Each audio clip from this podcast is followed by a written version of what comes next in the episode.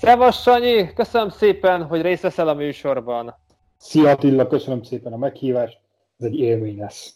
Az biztos. Most még csak így az online térben tudunk találkozni, de mi már beszéltük arról, hogy jönnél Bécsbe előadást tartani. Én tudom, már nagyon régóta kisemerem mondani, hogy 15 év, vagy még több ide, 15 éve ismerjük egymást, nagyon sokfele jártál a Matyó Néptánc együttessel. Erről tudsz mesélni, hogy hogy jött neked a néptánc, és melyik országokban jártál eddig? Hogy hogy jött a néptánc, az egy rövid sztori. Apukám anyukám táncolt korábban, és pont beszélgettünk erről otthon, hogy mind a táncoltak, előkerültek régi fényképek. Két héten belül megjelent nálunk Zelei Ferenc. Ez a gimnázium első osztályában volt, ugye ilyenkor kezdődik az embernél a lázadó korszak, mivel senki más nem akart menni, mondta, hogy lehet Magyar Együttesbe táncolni, és mivel körbenéztem, hogy senki más nem jelentkezett az osztályba, ezért elmentem. Aztán majdnem lemaradtam róla, mert abban az évben volt egy tüdőgyulladásom, és kihagytam két-három hetet, sőt, talán négy hét is volt. Tök véletlenül találkoztam egy évfolyam társammal, kérdeztem, mi újság a tánca, mondta, hogy hát ma van a felvételi, mert akkor még úgy volt, hogy először a, az utánpótlás csoportba kerültünk föl, és az utánpótlás csoport után csináltak egy felvételét, és akkor onnét bekerültünk. Tehát kicsit bonyolult volt ez nekem, mert én előtte nem táncoltam, és olyan táncosokkal együtt kellett felépni, akik már korábban a Rezeda tánc együttesben táncoltak, mondom én dr. Pappál, most már doktor lett, Varga Tamás, velük kezdtem együtt, lányok, lánykori nevén, Verhócki Ági, Karancsi Ági, Pap Eszter, Toponicki Marian. Még az volt benne a furcsa, hogy láttam, hogy jön a busz. Úgy mondom, én nem fogok odaérni, futottam, de a busz az azt mondta, hogy szia, ott hagyott, úgyhogy stoppoltam, fölgyalogoltam Szent István végig, senki nem vett föl. Nem mondom, egy utolsó próbálkozás, akkor még jött egy kocsi, stoppoltam, hogy fölvett. Átvitt, és akkor mondták, hogy hát jó, most van a felvételi, de hát már itt dél volt bemelegítés, meg minden egyéb dolog. Van egy sorozat, amit le kell táncolni. Mondom, jó, hát nézzük meg azt a sorozatot, és akkor nem akarok hazudni, talán négy vagy öt figura volt egymás után fűzve, egyes csárdás, kettes csárdás, lengető, hegyező, bokázó, bla bla bla. Ezt kellett zenére eltáncolni, és akkor kiállni egyedül a színpad közepére, mert eltáncolgattuk a saját is táncunkat, és akkor utána jött a bizottság, a zsűri, és akkor támadták, hogy mi volt jó, mit csináltunk rossz, akkor hogy ezen túl járni tovább a táncra, vagy pedig nem. Annak idején, amikor jöttek nekünk toborzást tartani, akkor beszéltek arról, hogy milyen sok országba lehet menni. Matya akkor jött haza, azt hiszem az az év volt 95, amikor három országban is voltak, ami akkor még elég mendeszem, tehát a Franciaország, Németország, ezekkel is próbálták meggyőzni a fiatalokat, akkor még nem volt akkora lehetőség arra, hogy utazzon az ember, tehát egy, csoporttal lehetett utazni, vagy szervezett utazás, de az mondjuk egy gimnazistának elérhetetlen voltam, hogy most, hogy apáik befizetnek, és akkor két hét Franciaország, és ott csinálsz, amit akarsz. Ez más világ volt, érdekesebb világ volt. Nem mondom, hogy jobb, nem mondom, hogy rosszabb, más. Akkor konkrétan néptáncnak köszönhetően körülbelül meg tudod mondani, hogy hány országba jártál, és egy ilyen top három kedvenc, különleges kuriózum országot meg tudsz nekünk említeni? A néptáncnak köszönhetően szerintem 20x országban jártam. Top három, ami érdekes volt. Nagyon szerettem az első Franciaországot, akkor Lyonba utaztunk három és fél párral, tehát négy lány és három fiú, mert Edina ő énekelt is a fellépés alatt. Egy érdekes dolog volt, három nap alatt 18 fellépést kellett lebonyolítani, de sok volt a bemegyünk, gyerekeknek óvodákba, iskolákba tartunk előadást, és akkor megnézhetik a ruhánkat. Azóta ezt már mástól hallottam, nem saját, de tehát mindegyik fellépés után volt művés simogató, amikor odajönnek, nézegetnek, és akkor elmondják, hogy fú, hogy örülnek nekünk, hogy mi itt vagyunk, és hogy ő már egyszer táncolt, meg látott valakit, vagy, vagy tudja, például a magyar tánc az ebből áll, az egyik kézzel ezt kell csinálni, a másik kézzel meg ezt. Tehát itt, itt lehet az, hogy a Láci utcán haknizó, vagy a 120. csárdában haknizó táncosok néha hülyére veszik a külföldi vendégeket. Mi ezt ezzel próbáltuk elkerülni. Ez volt az egyik, ami nagyon volt, ott kevesen voltunk. A másik, ami egy meglepetés volt, már Debrecenben dolgoztam, nem is olyan régen volt, jövök a telefonom, hogy mit csinálok szerdán, ez egy hétfőn volt talán. Mondom, semmit, dolgozok. Jó, el tudnék jönni Pestre, mert el kéne menni az Azeri követségre. Mondom, miért? Nem, mert rá egy, hétre meg akkor utaznánk eh, Bakuba. Elmondom, hát az egész csapat, nem is tudunk semmit. Nem, nem, nem, egy pár nap kell menni. A Duna Művész Együttessel együtt mentünk egy pár matyó. Ez egy érdekes tapasztalás volt, már maga a helyszín is. Most már jobban nyitott az Azerbajdzsán, de akkor még nem úgy volt, hogy bárki mehetett, tehát ott szépen végig kellett állni sort, leellenőriztek mindent, és akkor kapjuk meg a vízumot. Viszont itt is egy jó helyzetben voltunk, az a magyar nagykövet kísérgetett minket mindenhova, akiről kiderült egyébként, hogy szintén borsodi származású, szóval egy nagyon érdekes helyzet volt, és akkor mind a két országos televízió csatornában szerepeltünk, táncoltunk nekik, sok mindent megtudtunk az azeri történelemről. Ami még érdekes volt abban az országban nekem az, hogy Kaspi tengertó, ugye mind a két elnevezést használjuk rá, nem lehetett érezni, hogy ott tenger mellett vagyunk, ott a tömény olajszagban, tehát városnak a legfurcsább pontjain is feltűntek ezek a hatalmas olajpumpák. A hegy tetején is mentek az olajpumpák, és viszonyatosan sok olajat termelnek ki. Azerbajdzsánnak ez a importcikk érdekes volt, ott elmentünk egy olyan embernek a sírjához, aki azt állították, hogy meg, meg tud állítani az orosz tankokat az akaratával. Az a szentként tisztelt egy bár egy érdekes figura volt, mert ha jól emlékszem, olyan betegségbe szenvedett, ami az egyik hollywoodi produkcióban volt, törékeny volt, tehát hozzáértek, akkor eltört a csontja, tehát ilyen nagyon üveg, mert volt viszont nagyon nagy szellemi erővel rendelkezett, és tehát hittek benne, mi is hittünk benne, elmentünk, háromszor megkerültük a sírját. Érdekes volt, tehát külön szinten lehetett megkerülni a sírját a férfiaknak, és külön szinten a nőknek, tehát nem lehetett a sírja körül egy légtérbe a két nem. Érdekes tapasztalás volt ez is, illetve a top ország, a legmesszebb, ahova eddig eljutottam, az India. Pár éve jött a felkérés, hogy menjünk ki. 50 fővel mentünk ki, amiről azt gondoltuk, hogy sok lesz, nem. Ahol szerepeltünk, a Sri Sri Ravi Shankar-tal szervezett ilyen, hú, nem is tudom, mi volt pontosan a neve, nem akarok hazudni.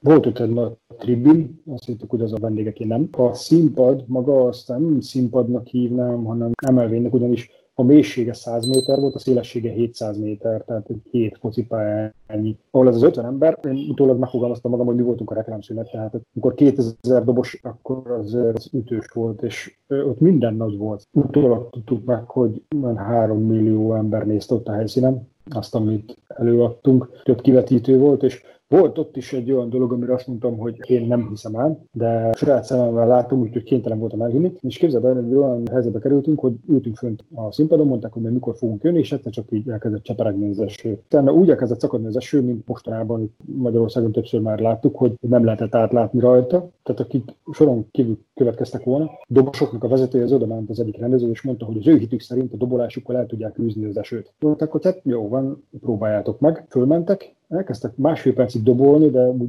rendesen, 2000 dobos, ahogy megszólal, és ott vagy mellettük, az úgy teszi a szíved ritmust, aztán minden az agyad fogad, minden egyszerre mozog velük, és másfél percen belül híre hangva nem volt a esőnek, ami egy olyan eső volt, hogy azt hittük, hogy ott fog minket a monszun elérni, és akkor innentől kezdve fél évig nem látjuk a napot. Ez is egy érdekes tapasztalás volt, hogy hittek benne, és elűzték a dobolással az esőt, és így néztünk, hogy jó gyerekek, ha ezt így nem látjuk, akkor így valakinek azt mondjuk, hogy jó, persze, oké, rendes. Amikor ott voltunk, akkor így néztünk egymást, és mondtuk, hogy sok van a világon, amit még nem tapasztaltunk, úgyhogy ezt is pipálhatjuk ki nagyon király, meg nagyon egyedi sztori, és biztos még rengeteg sztorid van. Itt én megállnék egy pillanat, mondhatod, hogy volt olyan verzió, hogy kevesen mentetek, meg volt, hogy ötvenen. Tehát azért mind más hangulata van, hogy annyi emberrel kell együtt utazni, annyi emberhez kell alkalmazkodni. Ilyen pro és kontrát tudnál mondani, hogy melyiknek van több prója, kontrája, mert mind a kettőhöz volt szerencséd.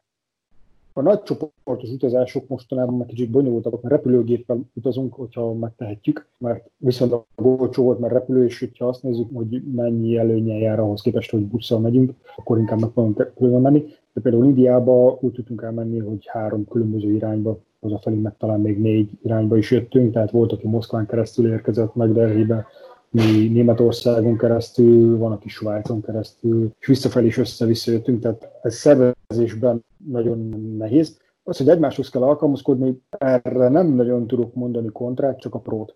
Tehát azért járunk össze, mert mindenkinek egy eh, közösségi élmény. A táncosok annak idején szépen megfogalmazta Bede Zoltán táncpedagógus művész, hogy aki táncosok között van, táncház mozgalomban részt vesz, az valamilyen szinten sérült. Szerintem mindenkinek van olyan része az életének, amit úgy szívesen elfelejtene, vagy pedig szeretne helyette mást beilleszteni, és ezt megadja annak a társasági élmény. Táncpróbák nem arról szólnak, hogy elmegyünk, megcsináljuk a 12 lengetőt, három bokázót, mindenkinek megvan a kvóta kipipálva, átöltözünk, mert ez nem erről szól. És az utazásoknál is általában olyan emberekkel megyünk, akiket kedvelünk, Volt olyan, amikor nem saját csapattal utaztunk, és kellemetlenségbe futottunk bele. Lett volna nekünk helyünk a buszon, de annyira szépek voltak már, mire odaértünk, hogy, hogy egy másfél órát várakoztunk, mire föl tudtunk szállni egyáltalán a buszra csomagokkal. Ott nem mondom azt, hogy az utazó közönséggel volt a probléma, ott egyszerűen a utaztató buszsofőrök voltak annyira felelőtlenek, nem törődömök, nem foglalkoztak azzal, hogy hogy kell pakolni, hagyták, hogy mindenki pakoljon, ahogy akar, és aki keveset utazik, az nem tudja, azt fogja, elrakja a saját bőrögyét, maga mellé rakja, nem, nem volt rendesen szervezete. Illetve volt olyan is, hogy egy csoport, ők nem beszéltek egyáltalán semmilyen nyelvet, kint voltunk Brüsszelben, tehát én tolmácskodtam a csoportoknak, amikor jöttünk el, akkor szóltak, hogy hiányoznak dolgok, mondom, hogy hát én gondolom, hogy nem mi voltunk, tehát nem volt leltárba véve, amikor elfoglaltuk a szállást, úgyhogy ezt, ezt ne akarják ránk lőcsölni, és hazafelé úton kiderült, hogy azért de abból a csoportból ilyen hülyeséget loptak el, hogy tányér, pohár, stb. Tehát ezt nem is értem. Oké, ismerik őket, többet nem szeretnénk velük találkozni csapat. te, hogy a néptánccal foglalkozol, a folklórra, és ez a, ennek a kultúrának, ez a kultúrával tisztában vagy, és láttál nagyon sok fajta más kultúrát, néptáncot. Így hogy látod, hogy a magyar kultúra és a magyar gyökereknek az ápolása más országokhoz képest, ahol hasonlóképpen vagy gyengében ápolják a kultúrát, hogy milyen kultúrsokkok voltak, milyen hasonlóságok, különbségek vannak akár a kultúrának az ápolása, vagy maga a kultúrák között a kultúra ápolása hihetetlenül nagy szerencsénk volt azzal, hogy annak idején Martin Györgyék elkezdték felgyűjteni a még élő táncosoktól a táncokat. Nem mondom azt, hogy mindent sikerült nekik, de nagyon-nagyon sokat, és ez, ha jól vettem ki eddigi tapasztalataim alapján, más országokban nem így alakult, ott nem foglalkoztak vele ennyi, és emiatt sokkal szegényesebb ugyanaz a gazda kultúra, ami megmaradt nekik, mint nekünk. Nálunk sincs meg sok minden, mert azt tudni kell ugye, hogy a verbunk, a csárdás, a új stílusú táncokhoz tartoznak, ez amit mindenki jobban ismer, mindenki tud csárdáshozni,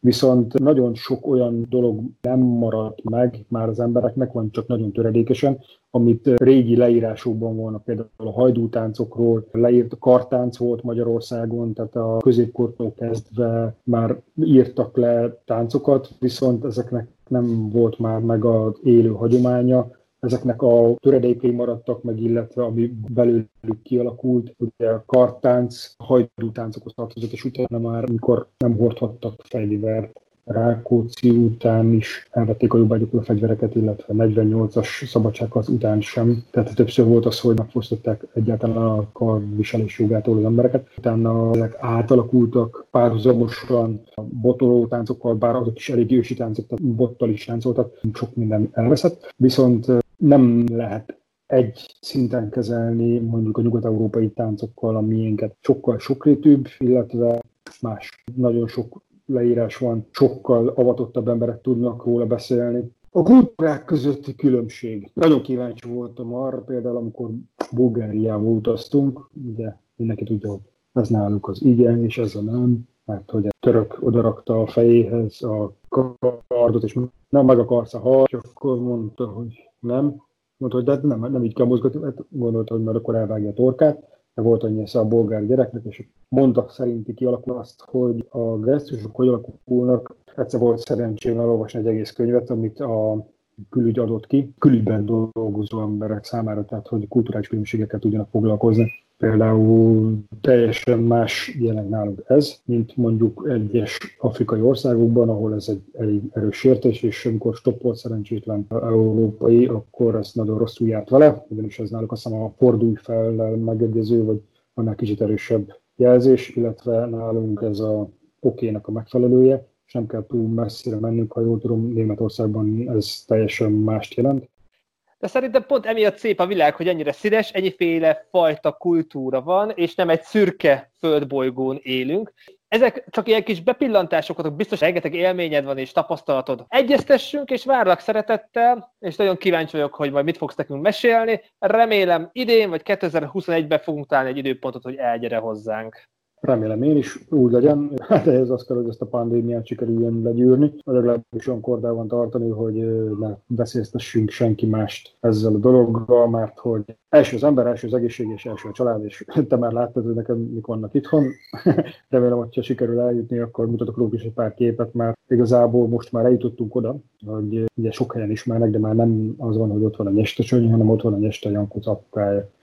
Engedlek is vissza a családodhoz, és akkor egyeztetünk, hogy mikor fogtok tudni kijönni. Sziasztok! Köszönöm szépen! Szia!